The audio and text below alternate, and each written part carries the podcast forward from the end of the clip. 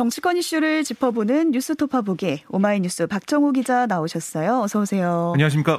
네, 오늘도 전국 곳곳에 비가 내리고 있는데 윤석열 대통령이 어제 집중 호우로 인한 피해와 관련해서 죄송한 마음이다 이렇게 국민들에게 사과를 했습니다. 네, 윤 대통령은 이 하천 홍수 및 도심 침수 관련 대책 회의에서 향후 이런 기상 이변이 발발할 것으로 보고 근본적인 대책을 세워야 할 것 같다. 아, 이렇게 얘기하면서 희생자의 명복을 빌며 불편을 겪는 이 국민께 정부를 대표해 죄송한 마음이다라고 밝혔는데요. 윤 대통령이 이번 사태에 대해 직접 사과한 거 처음입니다. 네. 아, 윤 대통령이 이제 어제 그저께죠. 서울 관악구 신림동 침수 사망 사고 현장을 방문한 이를 언급하면서 저지대 침수가 일어나면 이 지하주택에 사는 분들에 대한 직접적인 피해는 불보듯 뻔한 것이다 이렇게 말을 했고 그러면서 이 국가천과 수계관리 시스템이 있긴 하지만 첨단 디지털 기술을 기술을 적극 활용해서 국가의 모든 물길에 대한 수위를 늘 모니터하고 시뮬레이션에서 즉각 경고 체계를 운영하는 게 필요하다 이렇게 강조하면서 인공지능과 AI 홍수 예보 어, 이런 스마트 기술을 기반으로 한 물재해 예보 대응 체계를 구현하겠다. 아, 이 국정과제 이행을 거듭 약속을 했습니다. 네. 또 어제는 옹벽이 무너져 주민들이 대피한 동작구 사당동 현장을 찾은 다음에 인근 주민센터에 대피 중인 이재민을 만나 위로했는데요. 수도권에서 인명재산 피해가 속출하면서 정부의 대응에 대한 비판적인 여론을 좀 누그러뜨리려는 그런 행보로 풀이가 됩니다. 네, 사과를 하긴 했지만 지금 여론이 좀 영 나아지지 않는 게 윤 대통령이 신림동 참사 현장에서 했던 발언 때문이에요. 여전히 논란이 되고 있습니다. 네, 윤 대통령은 침수 피해자로부터 예, 사망자가 장애가 있다라는 설명을 들은 다음에 이 현장에서 뭐라 그랬냐면 근데 여기 어떻게 여기 계신 분들 미리 대피가 안 됐나 모르겠네라고 반문했는데요. 음. 여기에 대해서 민주당은 취약계층의 주거 환경과 대피 체계의 문제점에 대한 무지를 드러냈다라고 지적을 했고요. 네. 또 저지대다 보니까 직격탄 맞는구나 하는 윤 대통령의 발언에는 저지대에 사는 이 서민들의 억장을 무너뜨리는 무책임한 발언이었다 라고 또 민주당은 비판했습니다. 아, 또 대통령실이 공식 홈페이지 여기에 어떤 걸 올렸냐면 참사 현장에서 윤 대통령이 좀 쭈그려 앉아서 소방 관계자 설명을 듣고 있는 그런 배경의 카드 뉴스를 올렸는데요. 네. 여기에 뭐라고 썼냐면 국민 안전이 최우선입니다. 신속한 복구 피해 지원과 아울러 주거 취약 지역을 집중 점검하고 취약계층에 대한 확실한 주거 안전 지원 대책을 조속히 마련하겠습니다. 이런 문구도 넣었습니다. 음. 아, 이에 대해 어떻게 참사 현장을 국정 홍보에 활용할 수 있냐 이런 비판이 쏟아졌는데요. 아, 이에 대해 대통령실 관계자가 어제 참사 현장이라 불편하게 생각하는 분이 많았다. 부족한 점이 있지 않았나 싶다. 이렇게 밝혔고 이 게시물은 어제 오후에 삭제가 됐습니다. 네, 그러니까 사진 속 배경이 한 가족이 비 피해로 사망한 정말 네. 참사 현장이잖아요. 그렇습니다. 그거를 이제 홍보용 국정 홍보용 카드 뉴스에 올렸으니 또 부적절했다는 의견이 많았고요. 네. 대통령실에서도 잘못을 인정했습니다. 또 어제 이어서 여진이 계속된 게 윤 대통령이 자택에서 전화로 지휘했다는 부분이었어요. 어떤 얘기가 더 나왔나요? 네, 강승규 대통령실 시민사회 수석의 발언이 또 도마에 올랐는데요. 강 수석이 어제 한 라디오에서 윤 대통령의 전화 지휘 논란에 대해 비에 대한 예고가 있다고 그래서 비가 온다고 그래서 대통령이 퇴근을 안 합니까? 안 합니까? 라고 반문했어요. 아, 여기에 대한 비판이 좀 나오고 있는데 음. 야권에서는 폭우 피해가 발생했다면 모르지만 발생하지 않았으니 집에 가도 된다라는 발상은 도대체 어디서 나오는 거냐? 전쟁이 발발해도 아직 피해가 없다면 퇴근도 하고 저녁 약속도 가실 분들이다. 이런 비판이 나왔고 박홍근 민주당 원내대표도 서울이 물바다가 되는 때 대통령은 뭐 하고 있었느냐 이런 비판이 쏟아지고 있고 급기야 SNS상에는 무정부 상태란 말이 급속도로 어, 번졌다. 네. 아비규환의 와중에도 대통령의 모습은 보이지 않았다. 전화로 위기 상황에 대응을 했다고 하는데 대통령이 무슨 스텔스기라도 된단 말인가? 잡히지 않는 그렇습니다. 레이더에 보이지 네. 않는 어, 그렇게 윤, 꼬집었습니다. 예. 윤 대통령이 윤희근 경찰청장 임명안도 제가를 했는데요. 새 정부 들어서 청문 보고서 없이 임명된 고위직으로는 지금 11번째가 됐습니다. 네, 윤 후보자가 지난 8일 국회 행정안전위원회에서 인사청문을 했어요.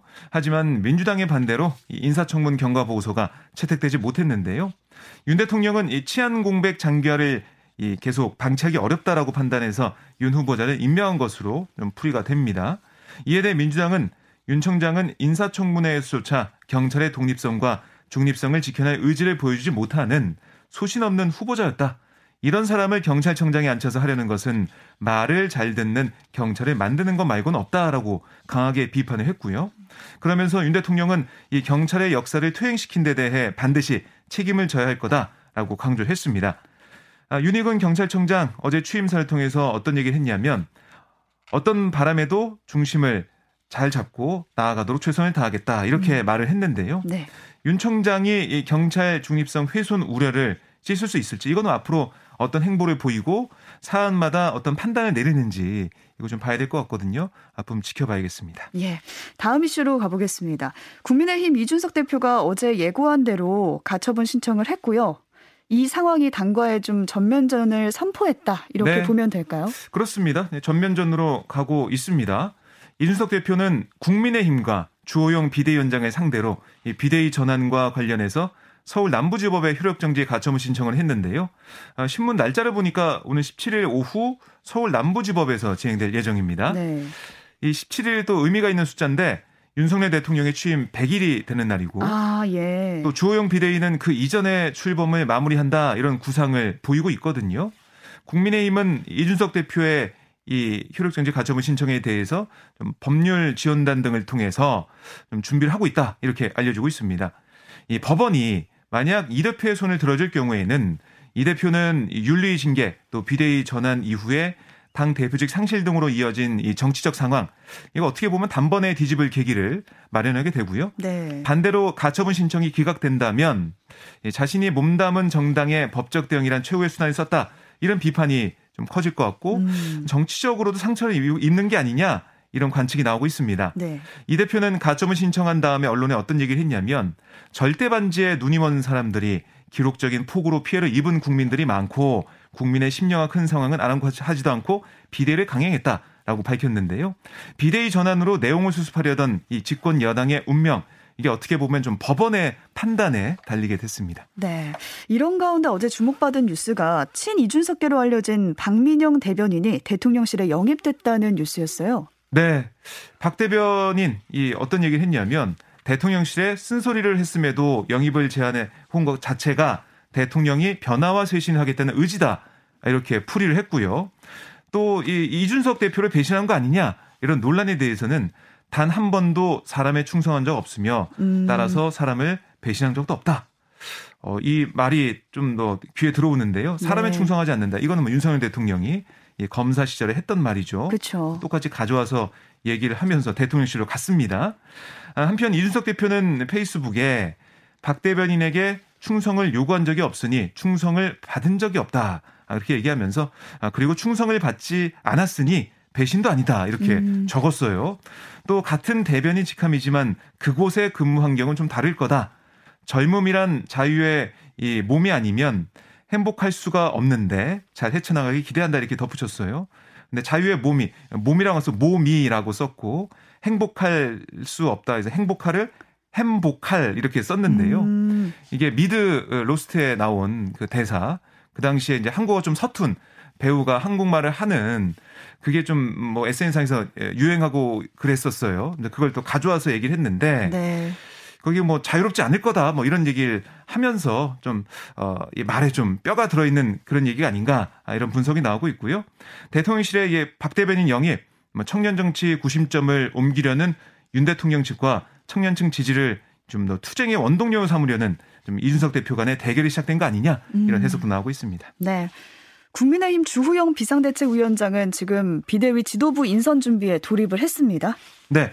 그러니까 비대위 구성 예상을 좀 해보면 각계의 대표성과 또 원내 원외를 골고루 안배하는 컨셉으로 갈 것 같아요. 근데 제일 큰 관심사가 친윤계가 얼마나 참여할지 이거거든요. 네. 총 9명 중에 주호영 위원장과 권성동 원내대표, 성일종 정책위 의장 3명은 당연직으로 참여하고 나머지 6명을 원내를 절반씩 섞어서 인선하지 않을까라고 판단이 됩니다. 근데 만약에 친윤계가 많이 들어가게 된다면 결국 이 비대위 뒤에도 어, 윤 대통령 윤심이 있는 거 아니냐 이런 얘기가 나올 수밖에 없거든요. 음. 이거 좀 봐야 될 것 같고 네. 또주 위원장이 비대위 활동 기간을 짧게 하고 빠르게 당을 안정화해야 한다는 목소리가 있다 이런 질문을 받고 뭐라고 했냐면 그러면 비대위를 할 게 뭐 있냐 전당대회 음. 준비 선거관리위원회를 구성하라고 하면 된다 이게 꼬집었어요. 네, 뼈 있는 소리를 했네요. 네. 네. 그러니까 이 비대위 기간 뭐 짧게는 안 할 거다라고 음. 그걸 계속 강조하고 있는데요. 하지만 이 비대위 기간을 놓고 향후 갈, 향후 이제 갈등으로 번질 소지를 배제할 수 없을 것 같다. 이런 생각도 듭니다. 네. 전당대 시점이 언제가 될지 불투명하지만 조기 전대 가능성이 있는 만큼 뭐 김기현 안철수 의원을 비롯해서 나경원 유승민 전 의원까지 지금 존재감을 드러내면서 당권 도전 원유먹을 계속 준비를 하고 있습니다. 예. 다음으로 가보겠습니다. 곽상도 전 국회의원의 아들 병채 씨에게 건넨 50억 원을 질병 위로금이라고 주장해온 화천대유 대표가 병채 씨의 병명이나 증상이 뭔지 몰랐다라고 밝혔어요. 네. 이 서울중앙지방법원은 지금 뇌물 혐의 등으로 기소된 곽 전 의원과 화천대유 대주주 김만배 씨, 남욱 변호사의 재판에 이성문 전 화천대유 대표를 증인으로 불렀습니다. 네. 그래서 이 전 대표는 이 병채 씨의 증상이나 진료 횟수, 급여나 나이 이거 비교해 보면 50억 원은 지나치게 많아 보인다라고 검찰이 따져 묻자 곽 씨가 사생활 때문에 병명을 얘기하지 않은 것으로 알고 있다. 세부 사항은 모른다 이런 취지로 답을 했어요. 병명도 모르는데 질병 위로금을 50억 원을 준 건가요? 그렇습니다. 그러니까 이게 뭐 계속 안 좋고 아프다고 하니까 아뭐 좋다 뭐 이런 식으로 어, 얘기를 하던데요. 네. 좀 이해가 안 되는 부분이 나오고 그렇죠. 있는 거고요. 또 당시 김만배 씨가 추가 위로금을 줘야 하지 않겠느냐 이렇게 말을 했고 자신도 상식적으로 아파서 그만두는데 액수가 얼마든 추가로 주는 게 맞다라고 판단했다는 거예요. 그래서 음. 좀 상식적으로 이해가 안 되는 부분이 아, 법에 아, 그 법원의 아, 공판 과정에서 계속 나오고 있는 거고요. 또 보석으로 풀려나 어제 불구속 상태로 재판에 출석한 곽 전 의원 아들의 퇴직금에 대한 취재진 질문에 어, 자신한테 얘기해 준 사람이 없었다, 몰랐다. 계속 이런 입장을 유지했습니다. 네. 병명이나 증상도 모르는 직원이 퇴직하는데 50억을 줬다는 이 상황 좀 비상식 비상식적이다 이해할 수 없다라는 지적은 이어질 것 같습니다. 그러네요. 경찰이 이재명 의원과 조폭이 연루됐다고 주장한 장영하 변호사에 대해서 구속영장을 신청했는데 검찰이 반려했다고요. 네, 이게 장 변호사는 성남시장이던 이재명 의원이 뭐 폭력 조직인 국제 마피아파 측근에게 사업 특혜를 주는 조건으로 20억 원 가량을 받았다라고 김용판 국민의힘 의원에게 제보한 의혹을 받았는데요. 아시겠지만 이게 뭐 돈다발도 이 김용판 의원이 공개하고 했는데 사진을 음. 그 알고 봤더니 그냥 돈 많다고 자랑한 네. 그런 사진이었습니다. 그래서 이 자료들은 의혹과 무관한 걸로 드러났어요. 어, 민주당은 그래서 장 변호사를 이재명 의원 당선을 막을 목적으로 허위 사실을 공표했다. 라면서 공직선거법 위반과 명예훼손 등 혐의로 검찰에 고발을 했고요. 이 사건을 넘겨받은 경찰이 지난 8일 장 변호사를 체포해서 그 이튿날 구속영장을 신청을 한 겁니다. 하지만 이 검찰이 반려를 했는데요. 이 뭐 여러 가지 뭐 증거가 이제 부족하다. 그러니까 수사를 더 해봐야 된다. 이런 취지의 반려라고 보시면 될 것 같습니다. 네. 그리고 또 눈에 띄는 부분이 장 변호사의 변호를 윤석열 대통령의 서울대 이제 법대 동기이자 40년 지기로 알려진 석동현 변호사가 맡았는데요. 석 변호사는 장 변호사가 받는 혐의에 대해서 나름 근거를 갖고 주장을 했기 때문에 허위 사실이 아니다라고 주장을 하고 있습니다. 음. 하지만 근데 야권에서는 정말 이 가재는 개편이냐? 그러니까 장 변호사가 지방선거 때 국민의힘 소속으로 출마를 준비하고 했었고, 네. 근데 또 이제 검찰 아, 출신 또 윤 대통령의 예, 절친이라고 볼 수 있죠. 40년 지기 석 변호사가 변호인으로 나온 이런 상황 다 종합해 보면 검찰이 또 봐주는 거 아니냐 이런 음. 또 주장도 펼치고 있습니다. 예. 이명박 전 대통령이 8.15 광복절 사면 명단에서 빠질 것 같다고 어제 저희가 전해드렸는데 네. 이전 대통령이 직접 사면 문제를 언급을 했네요. 그렇습니다. 아, 이전 대통령이 이재호 전 장관과 어제 아, 그저께 통화를 했다고 해요. 네네. 그래서 뭐라고 했냐면 지금은 국가 안정과 당의 안정이 제일 필요할 때다. 내 사면 문제로 공연히 국정안정에 지장이 간다면 나는 사면 안 해도 좋다 이렇게 말했다고 어, 이재호 어, 전 어, 장관이 전했습니다. 예. 그러니까 윤 대통령 지지율이 30% 밑으로 내려간 상황에서 국민 여론이 좋지 않은 그런 정치인 사면을 할 경우에 국정 운영에 추가 부담 요인을 작용할 거다 이런 음. 판단이 좀 있었다라고 분석이 되는데요. 하지만 이전 대통령이 이런 언급에도 MB계라고 불리는 인사들 사이에서는 사면 대상 제외 소식에 불만을 좀 드러내는 표정이거든요. 윤 대통령의 최종 결정이 주목이 됩니다. 네, 아직 결정까지는 좀 남았으니까 지켜봐야겠습니다. 네, 오늘은 여기까지 듣겠습니다. 지금까지 오마이뉴스 박정호 기자와 함께했습니다. 고맙습니다. 고맙습니다.